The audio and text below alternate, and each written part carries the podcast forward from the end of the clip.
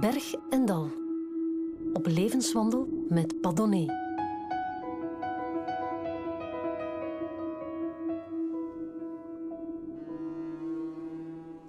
Tijdens mijn studie aan het conservatorium had ik eigenlijk maar één ambitie, zegt Rijnbert de Leeuw. Ik wilde absoluut geen pianoleraar worden. Lesgeven aan middelmatige kinderen die van ellende door hun ouders op pianoles waren gezet, dat was mijn grote schrikbeeld. Die ellende is hem grotendeels bespaard gebleven. De Leeuw trekt de wereld rond als pianist en componist. Vanavond is hij te gast op het Clara Festival, waar hij Mahler dirigeert. Dag Rijnbert de Leeuw. Zit u op een berg of zit u in een dal? God, wat een moeilijke vraag meteen.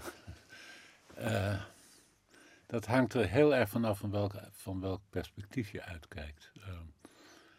Uh, um, laten we zeggen, dat, ik, ik ben erg treurig over, over de afbraak die plaatsvindt. En um, dat is wel een domper die, die nu al nou, ja, twee jaar uh, zich voordoet. En uh, daar maak ik me ernstig zorgen over. Dat dingen waar ik mijn hele leven heel erg mee bezig ben geweest en me voor ingezet heb, dat dat dreigt te verdwijnen. Je bedoelt de culturele afbraak? Ja, de culturele afbraak. Dat is wel iets wat, uh, wat, ja, wat erg treurigmakend is. Dus in die zin is er wel een, een grote domper gekomen de afgelopen jaren.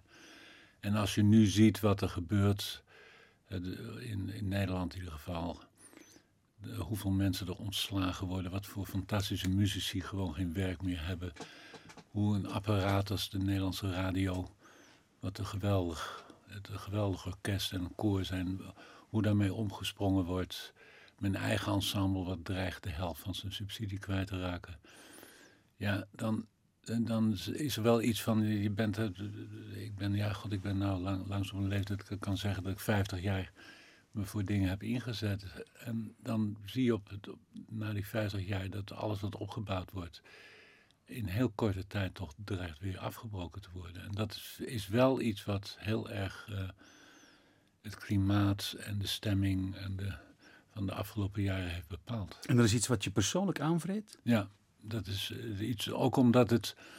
Kijk, ik, ik, persoonlijk dat ik uh, minder werk zal hebben, dat, uh, nou ja, dat is niet, is niet zo'n tragedie natuurlijk. Maar wat er opgebouwd is en wat, het, wat er verloren gaat en wat het voor muzici die, die zich zo hebben ingezet en vaak voor hele, hele magere honorering en uit idealisme.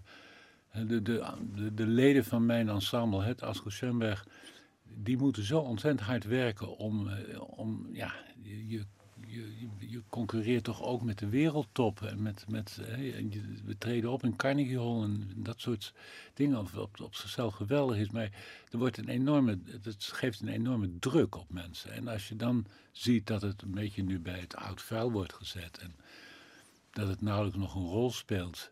Ja, dat zijn wel dingen die. Uh, die de laatste jaren heel erg bepaald hebben. De cultuurmens De Leeuw zit in een dal. Wat is het met die andere mensen of bestaat er geen andere mensen? Überhaupt? Nou ja, dit is, dit is natuurlijk wel ook mijn leven. En uh, dit is wat ik toch ook een beetje zie. Ik, ik heb, ben daar meer dan 40 jaar geleden mee begonnen om, om een, een, iets te proberen te laten ontstaan waarin de muziek die niet symfonisch is, maar ook geen kamermuziek is. Hè? Dus dat grote terrein wat sinds de Kammersymfonie van Schoenberg zo'n grote rol heeft gespeeld, om dat een plek in het, in het muziekleven te geven. En dat je ook heel intensief met componisten daarin samenwerkt. We hebben natuurlijk jarenlang met mensen als Ligeti of Kagel, Koortaak, Louis Andriessen, met allerlei mensen zo'n band opgebouwd en, en, dat zie ik als, iets heel waardevols. Dat, je, dat muzici een taal leren spreken, werkelijk verbonden zijn met een componist. Dat de componist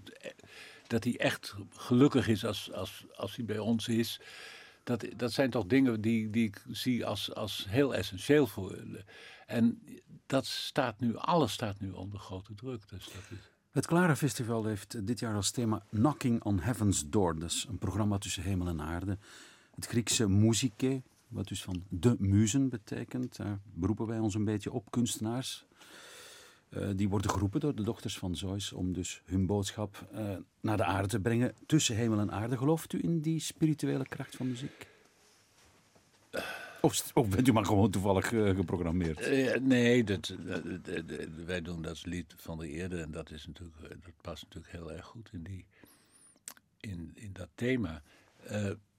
Ja, kijk, spiritualiteit is in muziek gewoon een essentieel ding. In muziek wordt iets gezegd wat je niet met woorden kan zeggen. Dus dan kom je al heel snel terecht op een terrein waarin dit soort begrippen een rol speelt. Ik ben zelf, ik heb totaal geen religieuze achtergrond. Helemaal niet. Maar Messiaen bijvoorbeeld, als, om maar een voorbeeld te noemen, is een componist die mij ongelooflijk dierbaar is. En dat is een, waar, bij Messiaen is het duidelijk dat al zijn muziek is voortgekomen uit een heel sterk geloof. Een rotsvast geloof. En ik denk ook wel dat je die muziek, zoals hij die geschreven heeft, niet kan schrijven zonder dat geloof. dus dat je, uh, dat je zo, met zo'n zekerheid dat kan opschrijven dat heeft natuurlijk, bij muziek heeft dat altijd een enorm grote rol gespeeld. Muziek is altijd onderdeel geweest van spirituele, religieuze riten. En uh, dat is ook een, een, eigenschap van de muziek. En het, het wonderlijke is dat als je van zo met muziek bezig bent, zoals ik in ieder geval, dat je ook dat daar een enorm geloof in hebt. Ik, ik, ik weet zeker voor mezelf dat uh, zeg maar Bach het hoogste is wat de menselijke geest heeft voortgebracht. Dat is voor mij daar is geen twijfel over mogelijk. Meer dan wat eh, Leonardo da Vinci heeft ja, uh, verwezenlijkt, bijvoorbeeld? voor mij is dat toch het allerhoogste wat er... En, en waarom, waarom dan?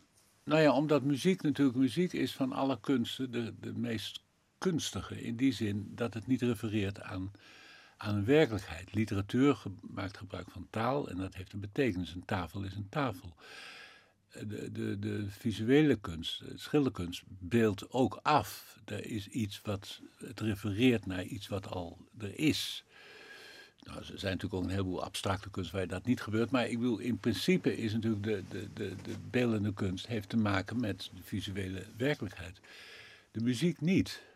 De muziek uh, is, is de kunst die helemaal alleen maar kunst is, die dus niet refereert aan iets anders. En het die autonoom is en... Autonoom, dus je kan van muziek ook niet zeggen, uh, drukt iets uit. Ja, natuurlijk drukt het iets uit, het brengt iets teweeg. Maar wat het is, dat kan alleen maar in muziek gezegd worden, niet daarbuiten. Van een schilderij kan je zeggen, de Mona Lisa of wat dan ook, die, dat is een, een, een persoon, dat is een, de, de, of, of, de nachtwacht van Rembrandt, dat is een scène. En dat, die kan je beschrijven en die refereert dus aan een, een werkelijkheid die er toen was dat bestaat dus in de, in de muziek niet. En dat maakte dat natuurlijk muziek, en dat heeft natuurlijk heel erg, dat is een, een Duits romantische uh, de, filosoof, zoals Schopenhauer, die dat natuurlijk ook zo. Het is dat in de kunst het eigenlijk het hoogste bereikt wordt, omdat het niet meer refereert en het puur kunst wordt. Dus muziek kan alleen maar, je kan alleen maar over muziek iets zeggen in termen van muziek. Als je nu piano speelt bijvoorbeeld, of je dirigeert of je componeert, zijn dat drie verschillende leeuws die alle drie aanspraak moeten maken op iets drie verschillende kwaliteiten, talenten? Nou ja, kijk, ik ben toch in de eerste plaats natuurlijk toch een, een uitvoerder. Uh, ja? Speler, dirigent. Toen ik jong was, componeerde ik heel veel. Maar hoe meer ik me bewust werd van wat er eigenlijk allemaal al bestond in de, in de literatuur, uh, ja, dan wordt die ruimte wel heel klein. En, Word je daar bescheiden van? Of ja, kijk, daar heb je nog werkelijk iets toe te voegen aan wat er al bestaat. Hè. Dus dat is, ik vind de, de moed van componisten die. Hè, dat is natuurlijk nu ook zo anders dan in de, in, de, in de geschiedenis. Dat op dit moment, als je componeert, je componeert in het, in het licht van zeven of tien, negen eeuwen muziek, die allemaal voortdurend aanwezig is. Ieder meesterwerk is continu daar. En dan moet, je, dan moet je nog iets bedenken wat een urgentie heeft en wat daar iets aan toevoegt. En dat, bedenken, meneer De Leeuw, doe je misschien veel minder als je jong bent dan wanneer je ouder wordt? als je jong bent, heb je nog geen last ervan. En dan alles wat je doet. Toen ik begon te componeren, was ik acht of negen. En ik, ik zat gewoon op de piano en ik sloeg bij wijze van spreken de drieklank van C majeur aan. En ik dacht, nou ja, dit is zo meesterlijk, dat ga ik opschrijven nog geen idee hebbende van wat, wat er eigenlijk allemaal in de muziekgeschiedenis al gebeurd is. Dus hoe meer daarvan bewust wordt, dan, word je, dan denk je, nou, of ik hier nog iets aan toe kan voegen. Dus dat is eigenlijk in de loop der jaren is dat langzamerhand opgedroogd. En ik heb eigenlijk nauwelijks meer gecomponeerd de, de, de laatste 20, eh, 30 jaar.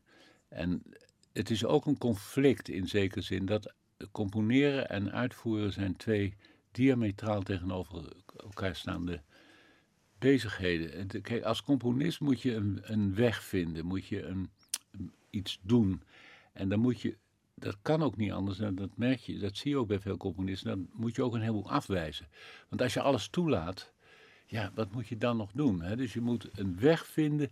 En dan is het ook logisch dat de componist zegt: ja, dat deugt niet en dat deugt niet, want het is die weg die ik moet vervolgen. Kill your darlings. Hè? Ja, kill, Nou ja, dat je probeert eh, een, een, idee te hebben welke. de weg die je, die, je, die, die je gaat. En als uitvoerder is eigenlijk het omgekeerde. Je moet eigenlijk alles toelaten. Je moet juist helemaal openstaan voor dingen. Denken, oh, je kan ook zo muziek maken. Oh, je kan ook zo. Uh, hè, dus die openheid, dat je je mee laat slepen, dat is een, een, een kwaliteit, of, of dat, daar, dat, die heb ik heel sterk. Hè. Ik laat me heel graag meeslepen en denk, oh, dat is geweldig. Zo moet het. Hè. En dat is goed voor uitvoeren, maar niet goed voor componeren. Ja, maar je hercomponeert ook wel eens een keer, hè? Ja. vaak eigenlijk. Ja. Zoals bijvoorbeeld in Wunderschönen Monat Mai. Dat is... Uh, dat heb je, de liederen van Schubert en Schumann heb je door elkaar gehaspeld. Dat zeg ik oneerbiedig, maar critici noemen het wel zo. Voor speciaal de filmactrice Barbara Sukova. Ja. Die ja, wij hier toch vooral kennen. Willen van haar fantastische uh, Rosa Luxemburg, uh, ja, ze speelde in ja. Margaretha van uh, Trotta. Een vastbinder, films natuurlijk. Vastbinder, absoluut, ja. Waarom met Barbara Sukova? Nou ja, dat, is, dat gaat eigenlijk terug, dat is inmiddels ook alweer 30 jaar geleden. Ja, maar u, u wordt wel ouder, hè, papa? ja, dat wij waren met, met het Schoenberg Ensemble eigenlijk al jaren op zoek naar een iemand die de Pierrot Lunaire van Schoenberg vanuit het hart zou kunnen doen. Dat betekent dat Pierrot is geschreven niet voor een zangeres, maar eigenlijk voor een diseuse of voor een actrice of wat dan ook. En dat het volkomen gaat om de taal en om de manier waarop je met die taal omgaat en dat je het niet zingt. Dat stuk is eigenlijk zeer gecompliceerd. En de geschiedenis, in de geschiedenis werd het eigenlijk alleen maar door zangeressen gedaan, omdat, omdat je muzikaal wel heel veel moet weten om, om, om dat stuk te kunnen uitvoeren. En toen zagen wij op een film van, van Vastbinder, Lola, wat een soort remake is van Die Blauwe Engel. En daar zagen wij Barbara Soekova als een nachtclubzangeres. En toen dachten we, ja, die zou het kunnen. En toen hebben we haar benaderd en zij was zeer geïntegreerd erdoor. Heeft toen heel veel tijd ervoor genomen. En toen hebben we de Pierrot met haar gedaan en dat was onvergetelijk. En ehm, dat, dat stuk kwam terug en dat kwam weer tot leven op een manier. Dat, dat was echt uh, heel indrukwekkend. Maar ze, en daar is contact met haar ontstaan. Maar Soekowa's stem hier eh, ja, laveert zich tussen de parlando enerzijds en anderzijds Schoenbergs uh, sprechgezang. Ja. je noemt dat dan geloof ik de Soekowa's sprechstimme. Nu zijn er critici die hebben gezegd, nou ja, maar dat is, dat is niet meer Schubert, dat is niet meer zijn nee, Schubert uh, Stentgen, dat is eigenlijk een soort van quasi Weimar Republiek cabaretesk uh, gefriemel. Nou ja, kijk, wat, wat ik geprobeerd heb in dat stuk, dat is... Um, dat, uh, we, deelden die liefde voor, voor Schubert en Schumann. Maar ik kan moeilijk met Barbara Soukova op, in, de, in, in het concertgebouw gaan staan en een, een recital met liederen gegeven. Dat, dat heeft natuurlijk geen enkele zin. Dus toen ging het erom om een vorm te vinden om het niet als een muziekstuk, maar als een theaterstuk te maken. En dat is Iets cabaretesk toch? Nou, dat er zit een, een, moment in dat er een link gemaakt wordt naar het cabaret. Maar dat is absoluut niet cabaretesk. Absoluut niet. Maar het is een poging om, om laten we zeggen, de, de, de, de, de kracht van de teksten en het, de directheid van die teksten, om daar iets van terug te vinden. Het is eigenlijk een reis die je maakt en een droom, een nachtmerrie vaak, waarin uh, wat gebaseerd is dan op de, een beetje de oerzin van het, van het Duitse lied. dat is de opening van Dichterliebe in Wunderschöne Monat Mai. Als alle knospen sprangen, daar is die mijn herzen die Liebe afgegangen. Dat is een soort oerzats. Een oerzin, daar ontstaat alles. En helemaal aan het eind van de Dichterliebe, het laatste lied, wat ook zo prachtig is, waarin dat zegt, laten we nou een enorme kist bouwen. En die kist is zo verschrikkelijk zwaar. En waarom is die nou zo zwaar? Dat is om, om al mijn lieben, om al mijn schmerz is in die kist.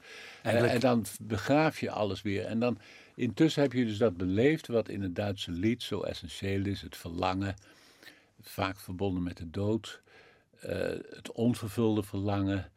Dus wat je in de winterreis in de dichterliebe en dat soort.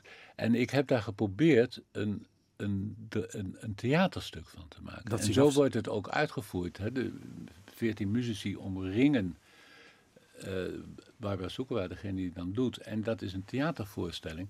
En daarin komen al die flarden uh, voor. En het, er is maar één moment dat het cabareteske is. Dat, kijk, er zijn in de liederen van, sommige liederen van Schubert en Schumann, zie je natuurlijk eigenlijk al wat er in veel later in de, in de, de, zeg maar niet-klassieke muziek gebeurt. Als je neemt een, een lied als Ich Grolle Nicht uit Dichterliebe van, van Schumann.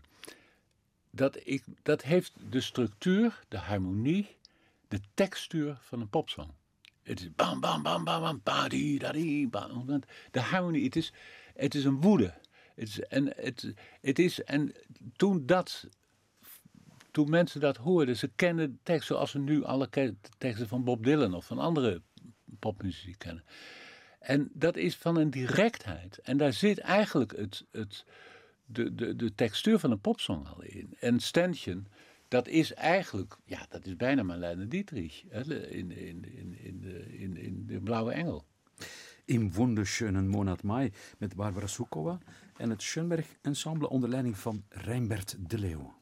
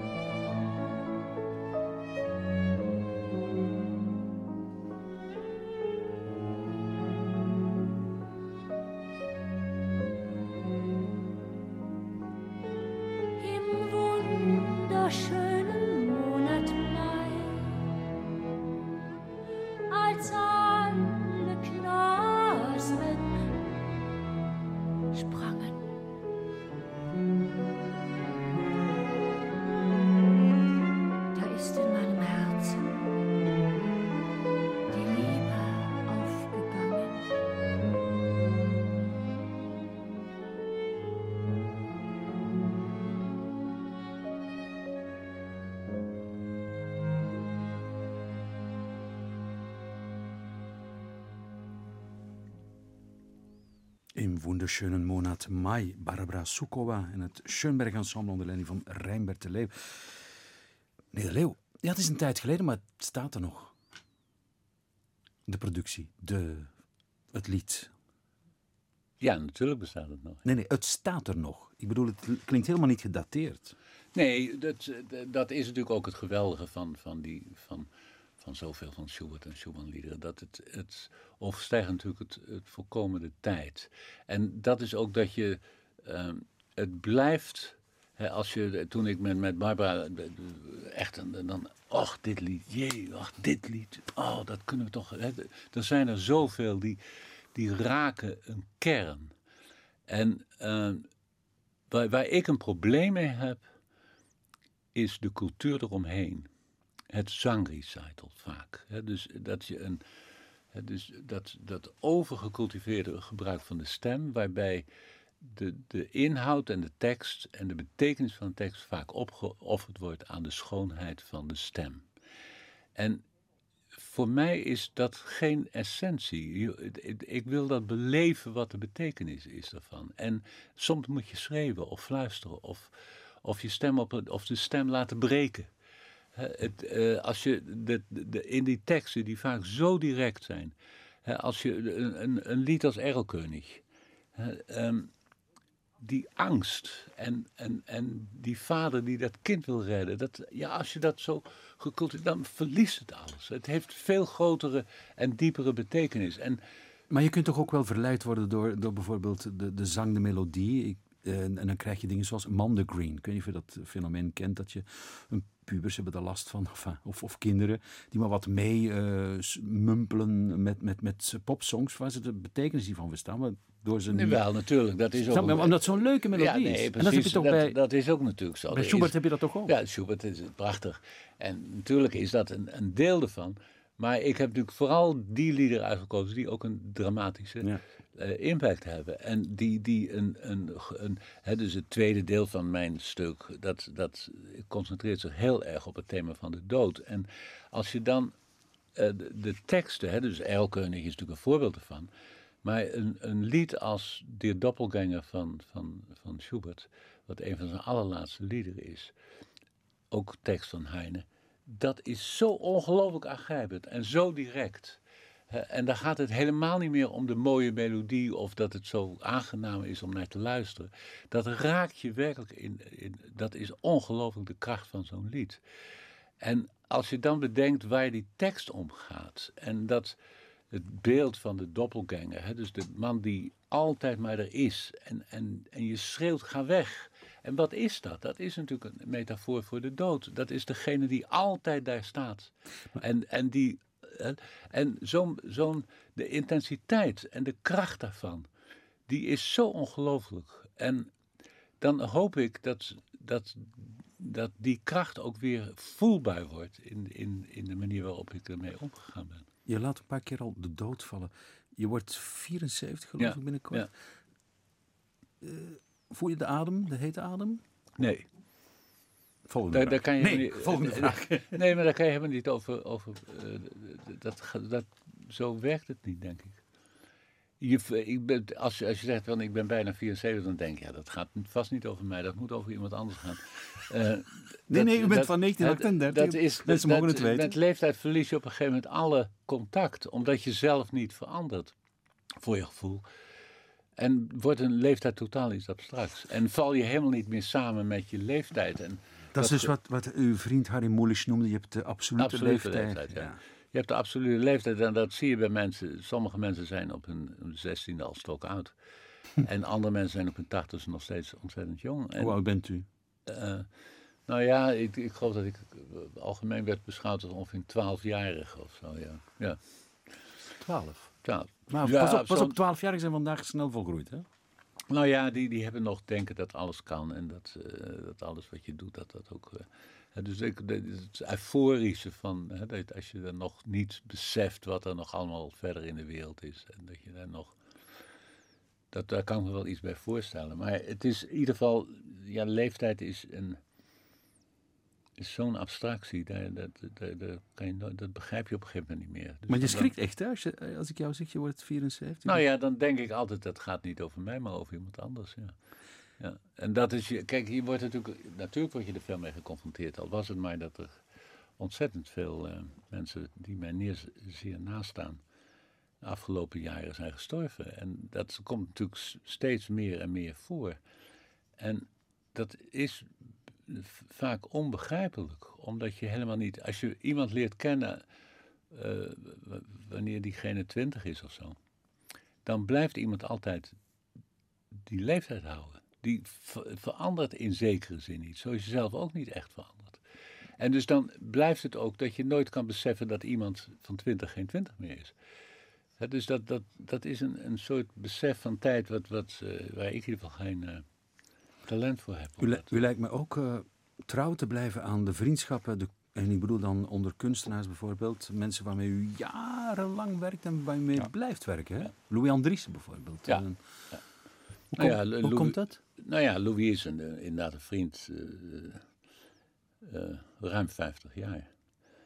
En ehm, nou ja, dat, voor mij is het ontzettend belangrijk dat je die trouw aan mensen. ehm, ik, ik, ik heb altijd gevonden dat als je iets wil doen, en eh, in uitvoer van muziek of wat dan ook, in het programmeren, in het bedenken, dat iets niet een incident is, maar dat er iets is waar je werkelijk je mee engageert. En wat het oplevert als je, als je 20 of 30 jaar lang met één componist echt samenwerkt, dat levert iets heel bijzonders op uiteindelijk. En dat je komt in een wereld, en er is natuurlijk niks mooiers dan samen met de componist daarin te zijn. Dat je uit de eerste hand, hè, de componist, wat betekent het nou, zo'n wat daar staat? En wat, is, wat zit erachter? En hoe, is, hoe denkt een componist? Dat is toch eigenlijk waar een muzikus eh, zich mee bezighoudt. Ook als je klassieke muziek, eh, componisten die niet meer, niet meer leven, maar je bent toch op zoek naar wat de betekenis is wat er staat. En wat er, wat er in de, het proces van denken van een componist, voordat hij iets op papier zet, wat is, heeft zich daar afgespeeld? Hoe is dat tot stand gekomen? Dat is waar iedere muzikus, vind ik, iedere goede muzikus in ieder geval, zich mee bezighoudt. Als je dat dan kan doen met levende componisten, dan is dat zo ongelooflijk fascinerend. En ik geloof ook dat, hè, bijvoorbeeld met Ligeti hebben wij zo lang gewerkt. En toen Ligeti de, kans kreeg om, om zijn muziek eh, onder zijn supervisie, dat het allemaal opgenomen werd op CD, kwam hij bij ons terecht om het, om het met mijn ensemble te doen. En ja, dat, is dan, dat kan alleen maar als je jaren en jaren met iemand hebt samengewerkt. En die opnames, die herinner ik me nog, we maakten ieder jaar een CD, een paar jaar achter elkaar. En dat was echt het laatste wat hij, wat hij bij heeft gewoond. Hij is kort erop gestorven. Maar hij was er echt gelukkig mee. En de muzici waren er ook echt gelukkig mee. En daar ligt toch een document wat er over honderd jaar nog ligt. En eh, voor mij is dat gewoon heel erg belangrijk. En als het zich eh, verbindt met vriendschap, zoals bij, Louis Andriessen. Ja, dat is. eh, we hebben altijd de, de Louis uitgevoerd. Dat, dat is gewoon zo eh, dichtbij. En ja, dat, eh, en de, die, die opera's gedaan, ja, dat is gewoon geweldig als je die kans krijgt natuurlijk. Vanavond dirigeer je in het kader van ons eh Clara Festival Das Lied van der Erde van Mahler. Waarom eigenlijk Das Lied van der Erde? Een zangsolist wordt in staat gesteld om ongelooflijk veel kleuren te gebruiken. En, en je hebt een klein ensemble, waardoor toch ook weer in de, in de, in de, dat je de kleuren van een orkest ook kan, kan be- behouden. En bij dat lied van de eerde werkt dat ontzettend mooi, vind ik, omdat dat stuk natuurlijk ook, eh, behalve dat het een magistraal grote symfonie is voor Absoluut. voor twee eh, zangsolisten. En is het ook een, een eh, het is ook een beetje het hart van de muziek van, van, van Mahler. En het is ook een, een, het is ook theater. Het is ook iets zo gaat het, het ook. het, waar het over, het gaat natuurlijk over het afscheiden uiteindelijk. Hè, dus eh, dat, dat is natuurlijk het kernwoord. En om daar iets van terug te vinden. En toen Neil Wallace, eh, de programmeur van, van de Doelen in Rotterdam, met het idee kwam om dat dus heel sober te anseneren. Toen dacht ik, ja, dat is voor dat stuk geweldig. En dat, we hebben het ook gedaan en dat je merkte hoe dicht een publiek erop raakt. Hè? Dus je, wordt, je kan je echt helemaal op met die tekst en op de figuren. En, hè, en dan ontstaat er een, een soort intimiteit die je in een grote concertzaal bijna niet kan bereiken. Of, of eigenlijk helemaal niet. Vanavond in Brussel in Flagey Studio 4, maar hier nog even met Murray Dickey en het Philharmonia Orchestra.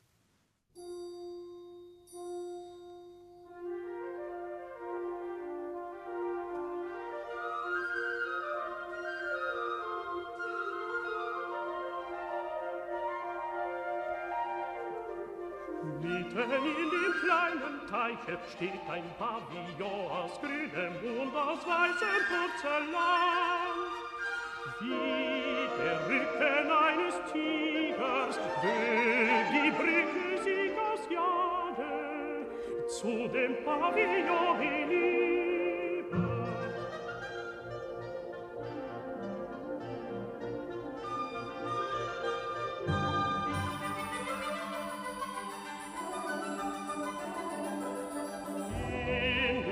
Dem Häuschen sitzen Freunde, schön gekleidet, trinken, plaudern, manche schreiben Verse nieder. Ihre seinen Ärmel gleiten rückwärts, ihre seinen Mützen hocken lustig tief im Nacken.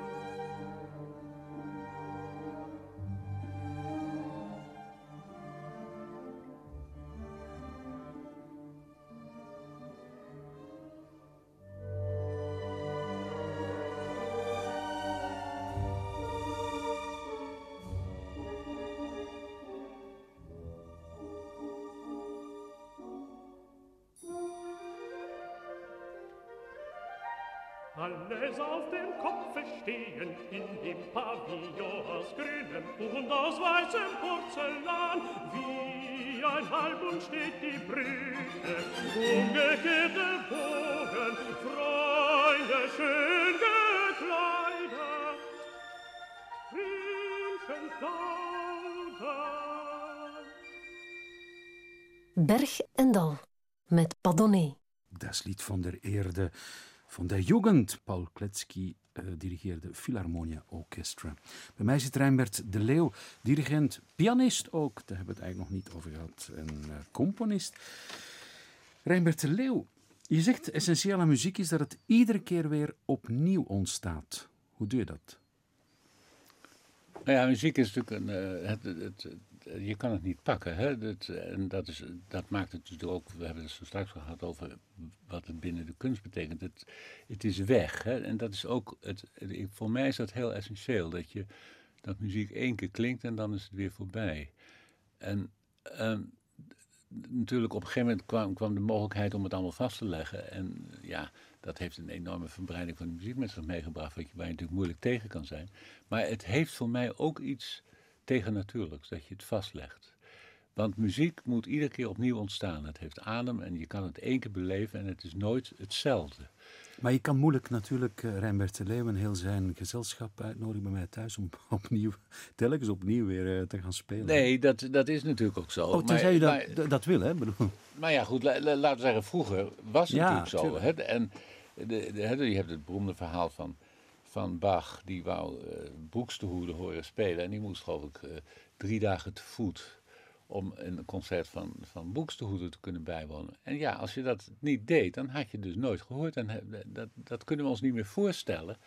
Dat, dat je dus echt naar iets toe moet en er is maar één plek waar je het kan horen. En als je dat, ja, dan heb je het gemist. Ja, Proest schrijft er ook over. Uh, Zelfs de 19e eeuw, ja. 20e eeuw, begin 20e eeuw. Dat die ja, dus dat, dat idee van muziek, dat je er echt moet bij moet zijn ja. en dat het dan voorbij is. En als je het gemist hebt, dan heb je het gemist. Dan, dan, dan heb je dus...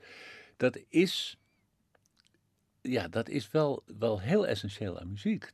Dus dat muziek is, een, het is een, een partituur, is een abstractie. Het moet tot leven gewekt worden door, door de uitvoerders. En dat kan op één manier. Maar het, als je, je mag nooit een kopie zijn van wat er al bestaat. En dus dat is. Ik, ik heb dus een natuurlijke afkeer eigenlijk van opname. Vooral van mijn eigen opname. Omdat je dan denkt, oh god, ja, ja, maar ik zou het nu toch weer anders doen. En je, je wil het toch iedere keer weer anders doen. Dat het vast ligt, dat heeft iets Dat doet pijn. Ja, het doet pijn, ja. ja, ja. Je bent absoluut fan, gek zelfs, heb je het een keer genoemd, van Olivier Messiaen. Nou ja, Olivier Messiaen is natuurlijk, ja, dat, dat was voor mij toch. Ja, toen ik heel, toen ik jong was op conservatorium was het al een, grootheid. En het, het, het was natuurlijk de man in de tweede helft van de 20e eeuw die ja, een beetje hors concours was. Dat, ja, Messiaen. Ik heb nog nooit een muzikus of een componist ben ik tegengekomen die niet, eh, ja, Messiaen. hè. Dat, dat staat gewoon, ja, dat, dat, dat, dat, dat, was een zekerheid, hè, de Messiaen. En ik ben in die muziek terechtgekomen, eh, eigenlijk eerst met spelen, met uh, Quatuor Paula van Dutan, heb ik ontzettend veel gespeeld. En toen ik ging dirigeren, ja, waar ik een kans kreeg om Messiaen te programmeren, heb ik het altijd gedaan. En uiteindelijk is Messiaen de componist, het is ook de enige componist waarvan ik dat kan zeggen, waar ik iedere pagina van gedirigeerd heb. Er is, echt, er is geen één pagina van Messiaen die ik niet gedirigeerd heb. En, dat, en een jaar zonder Messiaen, ja, dat vind ik toch een beetje armoede. Dat, eh, dat, het, het, het, de, de, in die muziek zit zo ongelooflijk veel. En de, wat natuurlijk in Messiaans muziek zo geweldig is, is dat, dat element van vreugde. Hè? Dus dat, de extatische vreugde, wat, wat hij kan in de harmonie, in, zijn, in, in, in de manier waarop hij een melodie bes- eh, schrijft. Het, het, is, ja, het is zo overweldigend. Dus het- Maar die vreugde waar je het over heeft, die eh, putte hij vooral uit het feit dat hij katholiek was. Dat hij, eh, ja, zijn grootste inspiratiebron voor de schoonheid was voor hem God. Zo simpel was dat. Ja, de schepping. Hè? De, De schepping. Dus hij, het, hij is de- Kijk, je hebt natuurlijk religieuze componisten die. eh, Nou, velen hebben het Leidensverhaal eh, ge- geschreven. Bach als eerste natuurlijk verschillende malen. Dat zou hij nooit gedaan hebben. Heeft hij niet gedaan, zou hij nu. Hij, het, bij hem ging het over de wonderen en over de wonderen van de schepping. Hè, en de vreugde die daarin zit. En dat, dat is de kern van zijn. zijn Maar begrijpt u dat eh, ten, ten volle? Want u heeft inderdaad misschien elke pagina bestudeerd en uitgevoerd. Maar hoe, hoe verklaart u dat zo iemand die wordt krijgsgevangen gemaakt door de Duitsers, eh, wordt opgesloten in 1940 in en dan de kracht vindt en de moed om bij de aanwezige andere krijgsgevangenen voor hen te gaan componeren, waar dan een werk als Quatuor pour uh, Ja, voor van- Ja, nee, dat, dat heeft is natuurlijk een ongelooflijke kracht. En die kracht heeft te maken met een onwankelbaar geloof. Dat is natuurlijk zo. Messiaen heeft dingen opgeschreven. eh, dat denk ik, ja, dat kan je alleen maar als je een, een soort on, eh, onaantastbare zekerheid in jezelf voelt. Anders kan je dat niet opschrijven. Hè? Dus die kracht van zijn geloof, dat is, dat heeft, is absoluut essentieel in, in, in zijn muziek. Maar je hoeft dat geloof niet te delen. Kijk, je, je kan, de, de, Matthäus-persoon van Bach is universeel. Het is niet zo dat, als je er ook in gelooft, dat je dan, dat je dan dichter bij dat stuk staat dan, dat, dat, het, is, het overstijgt dat. En dat is bij Messiaen ook. Je hoeft, ik, ik heb zo'n stuk als La Transfiguration. De groot, groot koor, groot orkest. Eh, toen ik dat voor de eerste keer deed, moest ik echt. eh, ik, ik wist helemaal niet wat transfiguratie was, eerlijk gezegd. Ik ben niet opgevoed met, met die begrippen, dus ik moest me er echt in verdiepen. Oh, oh ja, dat, daar komt de inspiratie dus vandaan. Maar als je dat geloof niet deelt, Ja. dan wil helemaal niet zeggen dat je geen toegang tot die muziek hebt. Want die muziek overstijgt dat natuurlijk. Dat is, Ook, ook zo'n opera als bijvoorbeeld eh, over ja. Franciscus en François d'Assise. Ja. Dat heb ik ook gedirigeerd en dat is, ja, dat is zo overweldigend, vind ik dat. En, en natuurlijk zijn identificatie met François is, is heel, heel duidelijk en, en heel begrijpelijk. En het is ook het enige onderwerp waar je, waar je bij kon voorstellen dat Messiaen een opera zou schrijven. En dus het is ook volkomen organisch en natuurlijk. Maar Wa- waarom? Omdat, omdat het natuurlijk over ook Franciscus gaat die met de vogelen sprak. En, Precies, en de, de, de, en, en de dienstbaarheid en, en de, de, de François die zich weer identificeert met Christus en, en de stigmata eh, ontvangt en zijn verhouding met de natuur en met de schepping. Dat is natuurlijk waar Messiaen heel erg dichtbij stond. En eh, dus je, je voelt in dat hele stuk die, dat, dat Messiaen en, en François bijna met elkaar samenvallen, bij wijze van spreken. Je hebt, uh, Rijnbert, samen met Maarten Bon, pianomuziek van Olivier Messiaen, uh, ja, op plaat gezet. Ja. ja, een van mijn lievelingsstukken ja, om te spelen. Waarom? Vision de la Main. Ja, een geweldig stuk om te beginnen. Maar Messiaen is ook, het is, hij kon natuurlijk geweldig voor piano schrijven. Hè. Het, is, het, het daag je uit, maar je krijgt ook iets terug. En wat ik fantastisch aan dit stuk vind is, um, het is voor twee piano's. En stukken voor twee piano's denk je, het is altijd zoveel. Hè? Eén piano kan al zoveel zijn. En dan twee piano's, hè, dan denk je, die worden zo moe van. hè, het is zo ontzettend veel informatie en, en veel noten vaak. En wat Messiaen gedaan heeft in het stuk, en dat heeft natuurlijk te maken dat hij dat altijd gespeeld heeft met zijn latere vrouw uh, Yvonne Loriot, pianiste. Dat heeft niet een stuk voor twee piano's, maar voor twee personen geschreven. En het zijn gewoon twee totaal verschillende rollen.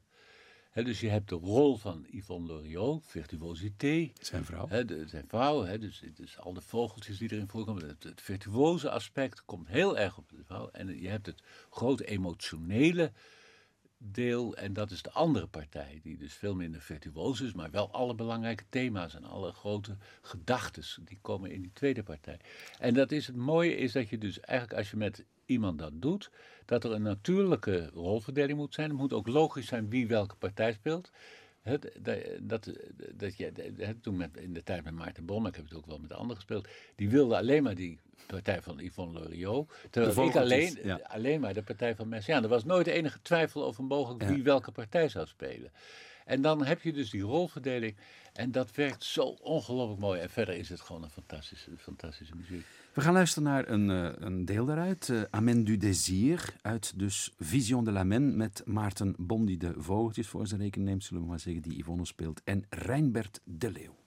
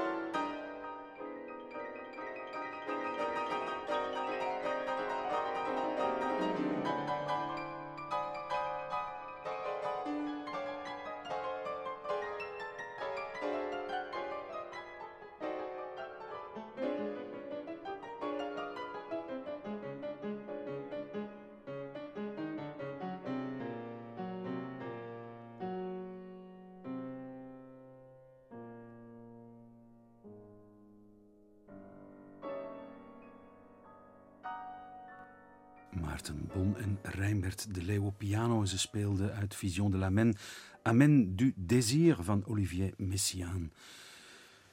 We zijn er helemaal eh, weg van. In alle betekenis van het woord, Rijnbert de Leeuw. Prachtig. Ja, het is, het is ongelooflijk mooie muziek, ja. Waanzinnig. Wat is uw credo, Rijnbert de Leeuw? Nou ja, als je zo'n stuk van Messiaen hoort, ja, dan... Uh, credo is dan ook, dat is eigenlijk ook een religieus woord. Hè? Dat komt natuurlijk ook, uh, Messiaen had geloofde, credo. Hè? Ik heb een geloof in de muziek, niet in iets daarbuiten. Ik, ik, het is voor mij. en dan merk je zelf wel eens, zoals ik bijvoorbeeld, dan kan over muziek praten van, nou ja, als je niet van Bach houdt of van Messiaen of van wat, wat, wat een armoede moet dat in je leven zijn. En zo praten natuurlijk mensen die diep religieus zijn over niet religieus. Wat moet jij een armoedig leven hebben als je niet, hè? Dan merk je wel dat je dus heel dichterbij zit. Ik geloof onvoorwaardelijk in de muziek.